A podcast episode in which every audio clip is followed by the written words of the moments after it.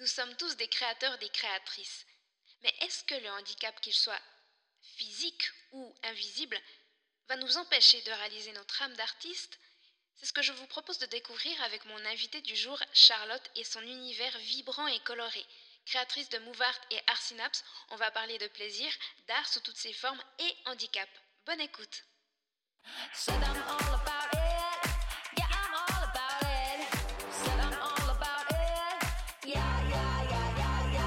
Plaisir et handicap, c'est le podcast qui parle ouvertement des sujets jugés sensibles. Peu importe notre situation, on a tous droit au plaisir.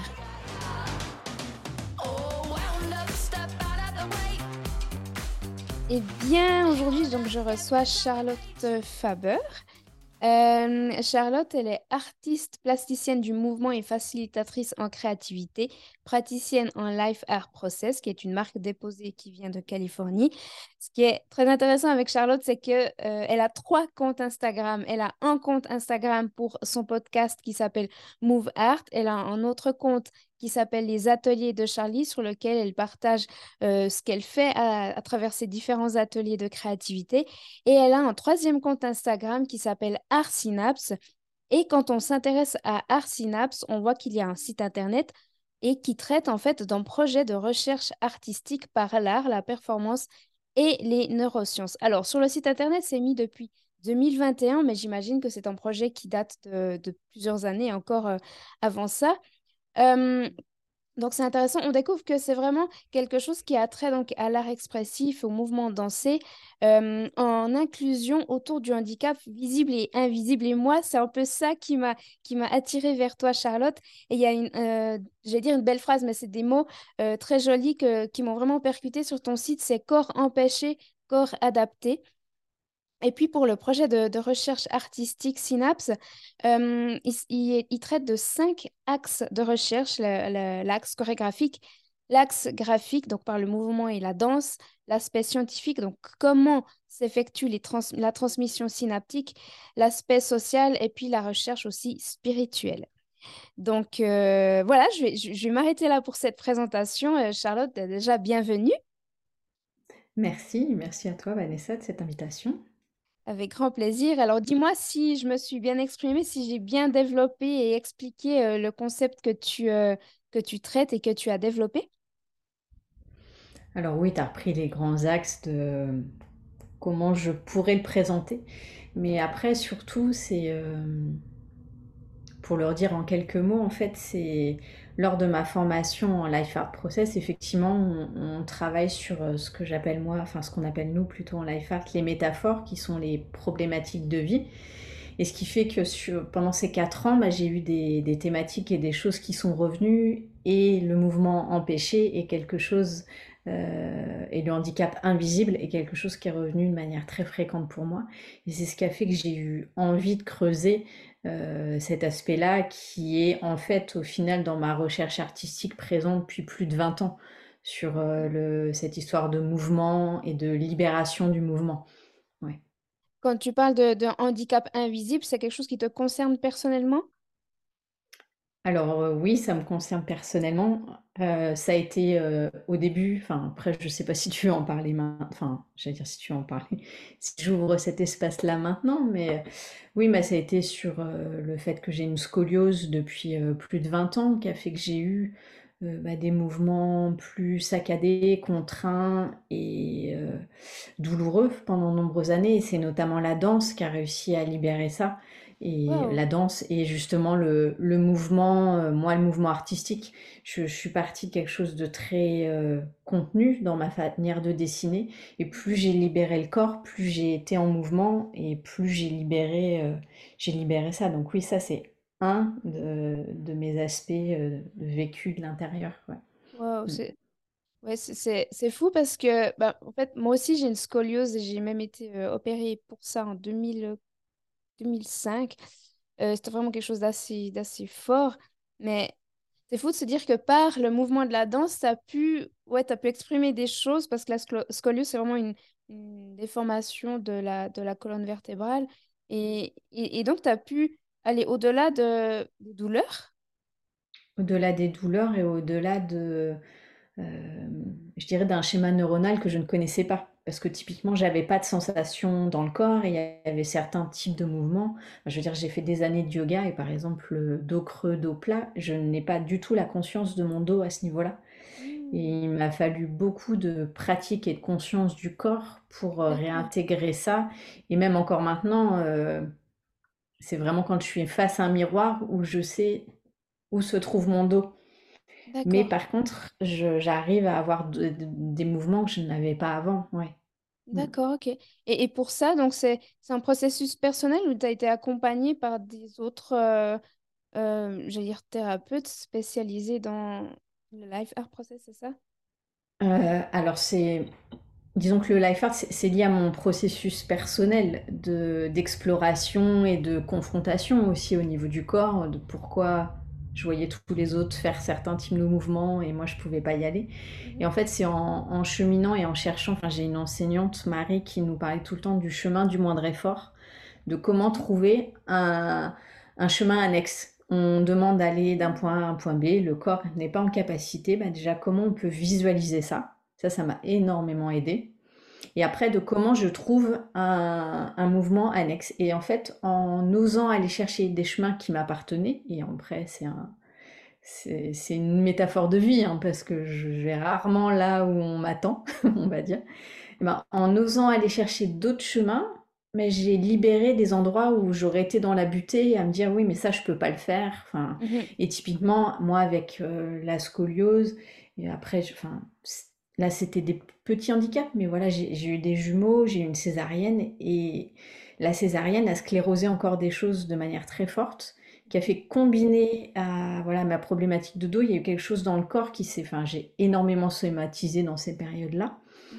Et c'est ce qui a fait que j'ai aussi voulu aller chercher autant des pratiques qui permettent de libérer euh, d'un point de vue somatique, parce que j'ai, je voyais bien que moi, mon corps, euh, étant un corps très très émotionnel, euh, bah, j'avais besoin de trouver des solutions. Donc en fait, c'est le life art m'a aidé, mais c'est la lecture que j'en ai eue. Après, il y a plein d'autres types de parcours et, et chaque personne est totalement différente.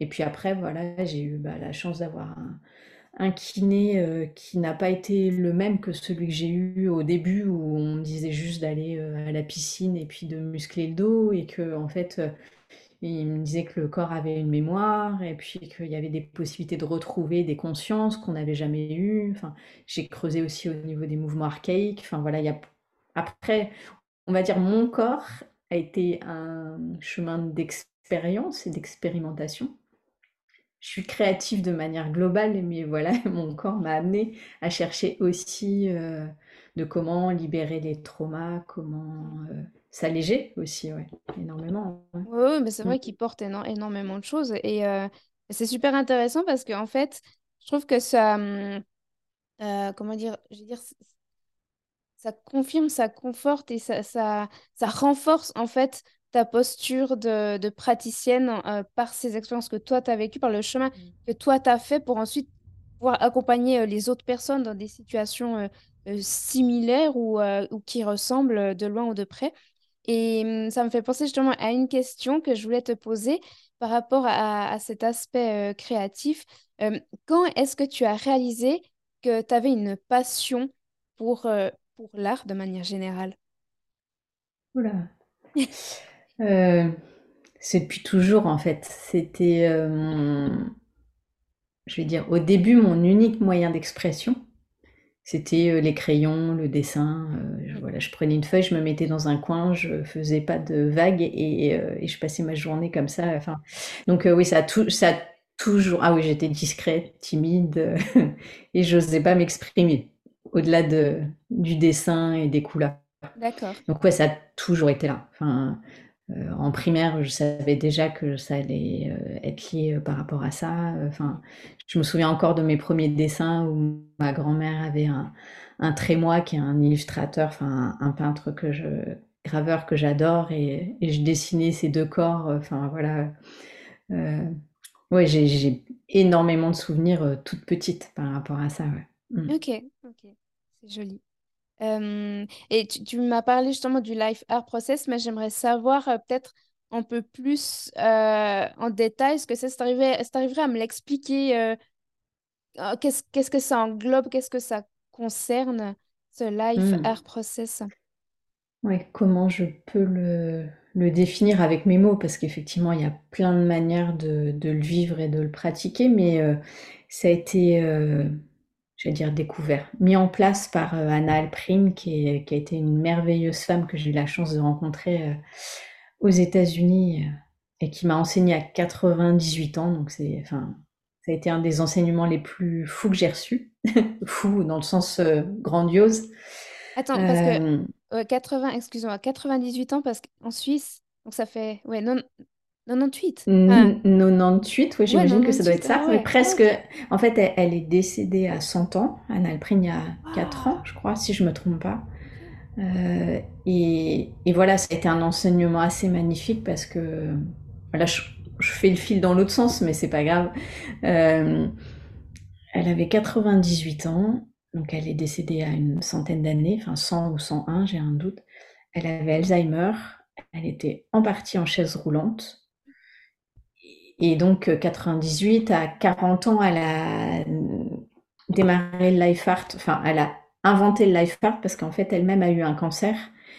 Et elle était en fait euh, chorégraphe, danseuse, performeuse, euh, elle faisait des actings aux États-Unis. Enfin, en, France, on va dire, elle est un peu connue dans les milieux spécifiques, mais elle n'est pas spécialement connue, alors que pour moi, c'est c'est une prêtresse, on va dire, et elle a, initié beaucoup, beaucoup de choses, et notamment autour de la danse-thérapie.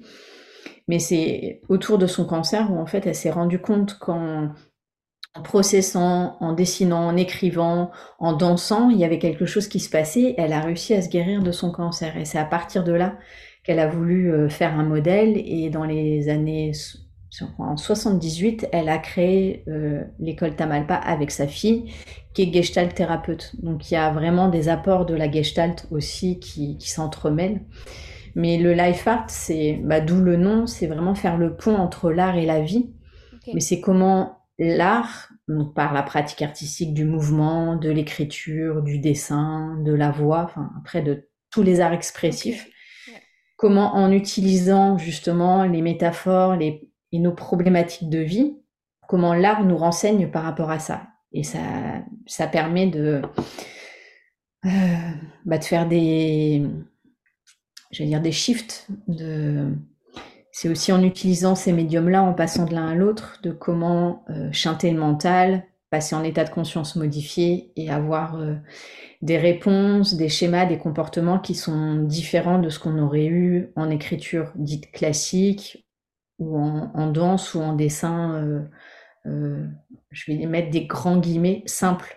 Là, c'est le fait de combiner tout ça qui, qui fait une, une sorte de potion magique euh, qui, est, qui est assez bah, impressionnant de, de libération. Parce que moi, j'ai. Ouais, d'efficacité aussi, dans le sens où moi j'ai eu mon propre process, mais la, la première année de formation, c'est neuf, c'est une semaine par mois, on- pendant neuf mois, on vit ce process-là.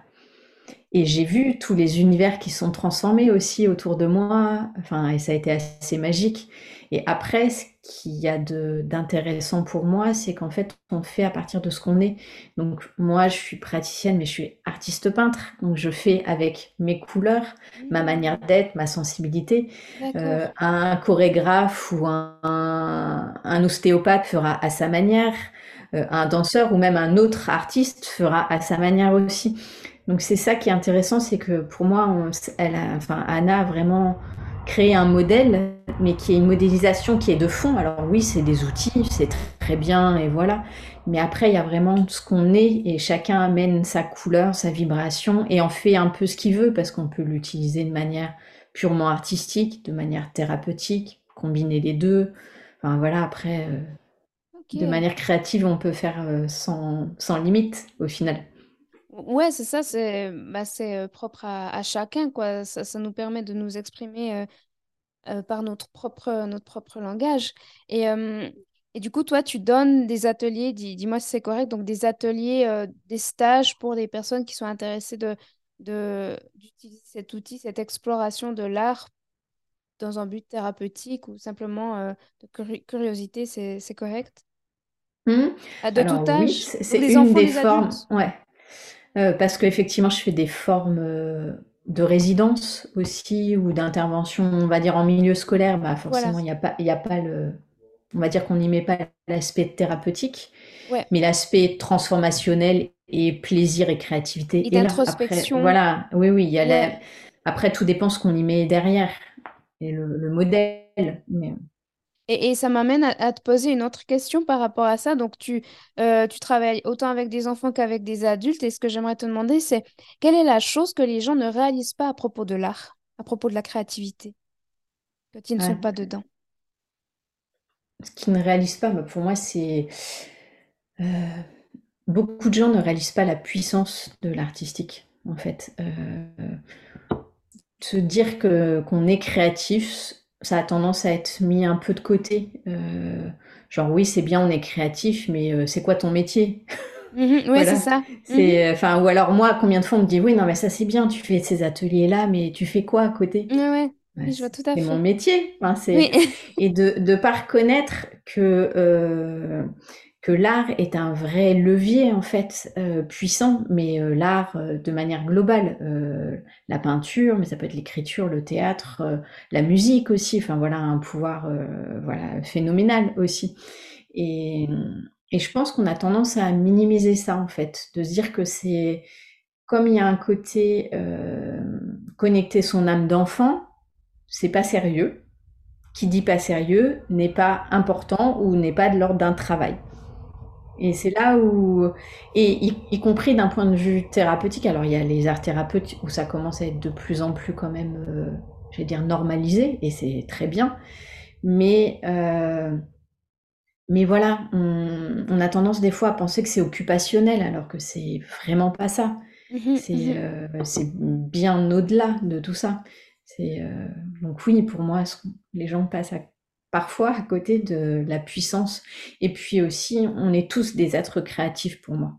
Complètement. Après, euh, la valeur qu'on pourrait y mettre d'un point de vue artistique, là, c'est encore autre chose. Est-ce qu'on expose, on n'expose pas? Est-ce que c'est encore un autre domaine? Mais en tout cas, la capacité à créer, on en est tous capables. Si justement on est accompagné, euh, qu'on est euh, amené vers ce chemin, on a cette possibilité d'écrire, de dessiner, de peu importe le résultat, parce que là c'est pas, pour moi c'est pas tant le résultat qui est important, mais c'est le c'est le process et le chemin qui mmh. euh, qui lui libère et a une valeur phénoménale. Peu importe la qualité du dessin, si l'intention est là, il fera son travail je suis en train de, repenser, moi, quel est mon, euh, euh, mon lien à l'art. Alors, c'est vrai que quand j'étais enfant, ma maman m'avait inscrite à des cours de dessin parce que euh, avant d'être dans ces cours, j'aimais bien dessiner, j'aimais bien faire des portraits à main levée ou bien simplement recopier des images comme ça d'animaux, j'aimais ça. Ensuite, elle m'a inscrit à des cours en pensant que peut-être ça allait me satisfaire. En fait, j'ai pas aimé parce que j'étais dans un cadre, il fallait dessiner sur mmh. telle matière, utiliser ces couleurs euh, à, tel jour, à cette heure-ci. Puis au fait, à, cet horaire-là, ça me convenait pas. et, du coup, c'est vrai que mon, ce que j'en refaisais, j'avais pas vraiment de plaisir dans ce que je créais. Enfin, c'est pas non plus, c'est pas de la torture, mais c'était différent que quand c'était un élan naturel qui venait mmh. spontanément, peu importe euh, à quel moment du jour euh, ou de la soirée. Euh, et puis autre chose aussi, c'est que euh, plus tard, donc j'ai un peu arrêté le dessin. Euh, par contre, j'ai fait des ateliers de danse et de chant, de théâtre. Et c'est vrai que quand on est dans le mouvement, alors déjà quand on fait des premiers ateliers de danse, c'est vrai qu'on fait des mouvements, bah, on n'est pas à l'aise déjà, on n'est peut-être pas forcément connecté avec notre corps, mais à la fin, à la fin de chaque atelier, on se sent vivifié. Je trouve, on sent que notre corps, il est énergisé, mm. ou est vivant. Et euh, mm. c'est vrai que c'est un aspect qui, est tellement important. En fait, c'est une sensation de bien-être qui, qui devrait être euh, plus souvent utilisée, plus, plus mis en avant parce qu'elle elle est, elle est formidable, en fait, cette sensation de se dire, waouh, en fait, on est complètement en vie, quoi. Toutes nos cellules vibrent de, de vie par l'art. Mmh. Ah bah oui, oui, là je te rejoins totalement sur le sur cette mise en mouvement par la danse, mais aussi justement moi de ce que j'aime impulser par le par le dessin, le geste artistique et tout combiné. Mais oui, ce côté vivant, enfin, euh, moi, je vois bien, enfin, à quel point euh, ça m'a soutenue aussi dans des périodes de vie pas simples, que ce soit euh, divorce, deuil, double deuil, enfin voilà, des périodes Mhm. pas, pas évidentes où justement l'énergie vitale était, elle était pourtant là, mais il y avait quelque chose de très euh, cloisonné, enfermé et, et même, enfin, je me souviens quand j'ai eu ma mononucléose, enfin voilà, en tant qu'adulte, c'était une période pas simple. Et justement, j'avais un vrai, enfin, ça a été un challenge de vie à ce moment-là, à quel point j'avais l'impression de ne plus avoir d'énergie, alors que je savais qu'il n'y avait rien de grave, dans le sens, c'est pas une maladie grave du tout. Mais par contre, le fait d'avoir les batteries à zéro, ça c'était évident. Et les seules choses qui arrivaient à réactiver ça, bah, c'était quand euh, justement j'arrivais avec le peu d'énergie que j'avais à me remettre dans un type de mouvement, de ressentir, de, bah, de visualiser au début, tu vois, un peu ce qu'on disait. Mais après, et, et quand, ouais, et puis après, c'est évident que il y a ce côté euh, bah, vivant, vie, de, de, de visualisation aussi. De, pour moi, ça, dans ces moments-là, c'est une facilité de voir là où, où je veux aller, de sentir vraiment que je suis la meilleure version de moi-même et que ça m'aide à faire le pas d'après aussi. C'est, euh, Après, toi, quand tu- donc, tu parles, moi, je t'ai parlé de dessin, donc je faisais des dessins euh, Oui, sur. Toi, tu fais plus avec le corps aussi, hein. Tu utilises tout ton corps pour, euh, enfin, pas, pas systématiquement, mais en partie, tu as cette pratique d'utiliser ton corps, tes bras, même le corps entier, pour faire euh, de la peinture, c'est ça? Ouais, c'est ce qui est vraiment venu euh, au fur et à mesure bah, de ce que tu disais. Voilà, moi j'ai eu un enseignement plus classique, Mhm. euh, effectivement, et je me suis sentie enfermée dans ce quelque chose de très académique, même si pour aller à un certain endroit, c'est un enseignement qui est très bien et qui est magnifique pour certaines personnes. Mais justement, suivant le fonctionnement qu'on a, ça, euh, colle ou pas. Et moi, c'est vrai que j'ai eu besoin d'exploser les, les cadres, les habitudes et tout ça. Et notamment au niveau du corps, bah, effectivement, plus, plus j'ai exploré le mouvement et la danse, plus ça s'est euh, fusionné avec ma pratique de dessin. Et effectivement, maintenant, je, enfin, que ce soit moi ou en atelier, j'aime l'implication du corps euh, le plus grand possible. Donc effectivement, on se retrouve rarement euh, les mains, euh, les mains toutes blanches, voire les vêtements. Et, et oui, j'adore faire corps avec la matière de manière générale. Je voulais te poser encore, encore une question au niveau de la mise en action. Ben, quelle est la ressource, toi, que tu utilises le plus souvent et pourquoi? Alors, je crois que tu y as déjà un peu répondu. Donc, je dirais la peinture, mais, mais peut-être que je me trompe.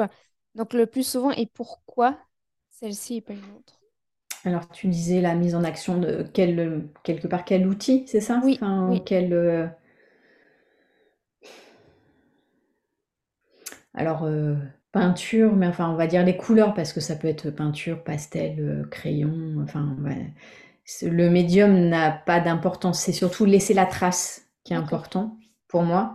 Mhm. Mais, euh, mais un peu, c'est ce que je disais juste avant, c'est la combinaison de, d'une trace et d'un mouvement. Il y a vraiment cette imbrication du corps. Donc, pour le coup, c'est vraiment pour moi le mouvement dansé et le geste artistique. Mhm. Et, et après, c'est vrai que j'ai tellement appris à faire des jolies boucles avec le life art, avec l'écriture, enfin voilà, et que j'ai des années de journaling derrière moi, que j'ai- j'aime aussi beaucoup inclure euh, l'écriture euh, pour lâcher euh, les mots autrement, mais en tout cas rarement de manière, euh, rarement en premier. J'aime beaucoup passer par le corps. Enfin, c'est le corps qui fait le pivot, en fait. Mhm. Ok. Et euh, juste, tu sais, j'ai juste une question personnelle là, qui, qui me vient à l'esprit parce que, Hmm? bah, tu sais, ici, on est sur le podcast euh, Plaisir et Handicap. Et euh, donc, je pourrais partir du principe que bah, de faire ces ateliers, c'est une, une partie de plaisir, de, d'utiliser la peinture pour créer. Mais après, je me dis, tu sais, des fois, bah, on est humain et on a une partie qui est lumineuse et on a aussi des fois une partie qui est un peu plus sombre. Et Hmm. J'aurais presque tendance à me dire, mais si cette partie-là, elle a envie de s'exprimer aussi, euh, on la laisse faire et qu'est-ce que ça fait et comment on se sent et est-ce que c'est bien? Ouais. Ah, bah oui. Euh, oui, tout à l'heure, je parlais de la partie lumineuse parce que c'est, enfin, en tout cas pour moi, c'est vraiment bon d'aller chercher ça. Mais il est évident que, euh, en tout cas moi j'ai vraiment appris au fil des années d'accueillir ma part sombre aussi et de, de la libérer, de la soigner, de l'accueillir, de, de dessiner, crier, pleurer. Enfin, j'ai nombre d'heures dont j'ai pu, euh, enfin voilà, de d'accueillir cette vulnérabilité aussi et, mmh et un peu ce qu'on disait au début, enfin quand je te parlais de ma scoliose, mais notamment, et d'accueillir aussi l'inconfort, l'incapacité, l'impossibilité. Euh, je me suis retrouvée à, plein de sessions, enfin maintenant ça date, mais euh, voilà, à avoir euh, justement des blocages de dos ou des choses comme ça. Et entre guillemets, peut-être sur des ateliers ou des formations autres, j'aurais été mise de côté ou j'aurais dit, bon, bah, je reviens à un autre moment quand je serai mieux. Mais là, c'est faire avec. Et effectivement, c'est ce que j'aime aussi véhiculer moi en atelier, c'est on vient comme on est, qu'on soit bien, pas bien, et se traverse ce qui doit se traverser. Et, c'est que c'est juste au moment, euh, au moment T où on doit vivre ça. Et, justement, enfin, oh, ouais, c'est marrant. ça me rappelle, ça me reconnecte à une session où j'avais un labago euh, qui était une période où j'en faisais en permanence. Et je me suis retrouvée à, à, faire des sessions, à avoir fait, je crois, toute la session allongée sur le sol et à ramper sur le sol mhm. et à pas pouvoir me lever parce que je pouvais pas faire de torsion mais je me disais il est hors de question voilà mes semaines de formation elles sont trop importantes je veux pas le louper et d'avoir vécu des process euh, mhm. énormes à ce moment-là et de me retrouver en fin de session à me relever. Ah, j'arrive à me relever. C'est bon parce que j'avais tellement libéré de tension que voilà de toute façon on est son on est son meilleur outil hein, aussi. Enfin je veux dire on, on est son meilleur outil. Et puis en même temps, j'ai envie de dire, euh, la personne qui nous accompagne, elle est aussi importante parce que ah oui, en, t'écoutant, tu sais, j'ai aussi participé à des ateliers, euh, soit artistiques ou pas, ou à des stages. Et puis ma, situation, bah, j'ai toujours ma chaise roulante quand je suis en public. Alors bah, parfois, enfin même souvent en fait, les, euh, les personnes qui animent sont pas forcément à l'aise, ne sont pas formées mmh. pour ça.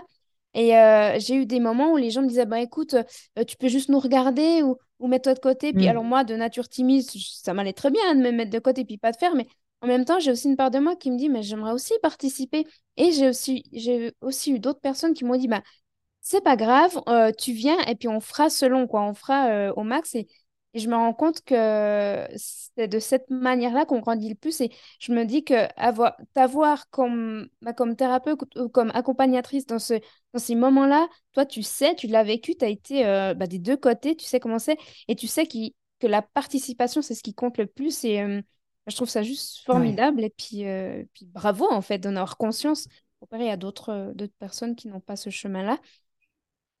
Euh, écoute, il est temps maintenant de passer à la partie des trois questions sans tabou. Est-ce que tu es prête? Est-ce que tu as envie? Je joue le jeu. Parfait. Alors, la première question, euh, je pense que ça pourrait peut-être être une bonne euh, technique vu que c'est bientôt, c'est bientôt là. donc, profite de développer ta réponse. Comment pour toi serait ta Saint-Valentin idéal? Pour être un message à faire passer. Ah, euh, J'avoue que je ne me suis pas projetée pour. Effectivement, c'est vraiment pas loin. Euh, bon, alors déjà avec mon compagnon, hein, ça, ça, ça, va de soi, partage de mhm. cœur. Euh, je crois que j'ai pas de. Pas Dans la forme, j'ai pas d'attente particulière. Euh, par contre, ce qui est important pour moi, c'est la présence. Ah oui. Donc, euh, le cadeau de la présence de ce moment-là et d'un partage de cœur. Enfin, voilà. Euh, et plus dans le moment. oui, le partage du moment. Oui, moi, c'est le partage du moment et. Et puis un côté cocon, j'aime bien, voilà, alors si je dois me dire dans l'idée de quelque chose à deux, voilà, c'est vraiment d'avoir ce temps euh, suspendu vraiment à deux. Le lieu, il est important aussi pour toi? Je, je dirais non, et en même temps, pourtant, je suis très très sensible euh, au lieu. Euh, c'est, j'ai pas besoin d'être dans un lieu spécifique, mais par contre, un lieu qui soit justement cocon, calme, feutré. C'est peut-être voilà mon envie du moment. Enfin voilà quelque chose. mais j'ai pas voilà j'ai pas d'idée à me dire oui j'aimerais un restaurant à tel endroit ou telle chose. C'est pas non c'est vraiment la qualité du moment. Donc ça peut très bien être voilà à la maison tranquille avec des petites bougies, une couverture voilà. mais ouais, de juste profiter de quelque chose d'intime et de sincère. Ouais, je crois que c'est ça qui m'importe le plus. Bon, ce qui n'est pas le seul jour de l'année, hein, heureusement, comme ça. Mais, mais euh, ce jour-là, oui, il y a peut-être une envie encore plus. Enfin, Ouais, bah, là, ça Valentin, c'était sans cet aspect commercial, évidemment, mais c'est vrai que... Oui, bah oui, oui. C'est pas le matériel qui m'importe, mmh. mais vraiment le côté humain et, affectif aussi. Mmh. une présence à 100% euh, dans un moment de qualité. Ouais. Et un endroit de confort. Euh, deuxième question, c'est Qu'est-ce que tu attends d'une relation amoureuse? Alors, qu'est-ce que j'attends euh, de ma relation amoureuse? Enfin, d'une relation, mais je dirais de ma relation amoureuse. Euh, et ben, quelque part, ça rejoint beaucoup ce que j'ai dit sur euh, ma Saint-Valentin idéal, de l'écoute, de l'accueil, pas forcément de l'amour, hein, mais du partage, ouais, du partage sincère et authentique. Euh, et après, euh, des fous rires, de la complicité, euh, ouais, une vraie connivence, et un côté complétude. Alors, je sais pas si le mot est, mmh mais de se, ouais, de se compléter et de, ouais, d'avoir envie de partager des choses ensemble, d'avoir forcément des terrains communs, une sensibilité commune aussi. Et après, et, du dialogue dans les, enfin, y compris dans les différences. Et euh, troisième et dernière question pour, euh, pour ces trois-là. Euh, pour toi, le, le sexe, le, rapport est plus intéressant quand? Quand il y a une vraie connexion. ouais, mais ça... ouais, et puis, enfin, pour moi, la connexion, elle est aussi dans le subtil, dans tout ce qui se dit pas, qui se ressent. Enfin, voilà. Euh, quand elle est dans le moment présent, pour le coup, là, il n'y a pas de projection, le temps n'existe plus. Enfin, euh, il y a vraiment quelque chose de d'ici et maintenant, de ce qui se vit. Euh, une demi-heure avant, une demi-heure après, ou trois heures plus, c'est pas, c'est différent. C'est vraiment de couper en fait le, monde extérieur pour retrouver vraiment cette, cette présence à deux et que à deux. Euh, c'est pour toi, de ce que je comprends, ce qui rend euh, la relation plus intéressante. Ouais, et puis il y a, y a connexion à deux et en même temps il y a ce moment bah, de connexion très subtil qui fait qu'on a l'impression que le, temps voilà, n'existe plus, que l'espace est différent aussi. Mmh oui, il y a quelque chose de très, euh, ça peut paraître éthéré un peu, mais, euh, bah, j'ai dit connecté, mais enfin connexion, mais là pour le coup très connecté parce que c'est, ça donne l'impression d'être connecté à plus vaste aussi, mmh euh, dans la dans l'hypersensibilité, dans la réceptivité, mmh. dans le ouais, dans la perception des choses, mmh. OK, parfait. C'est très beau, merci beaucoup.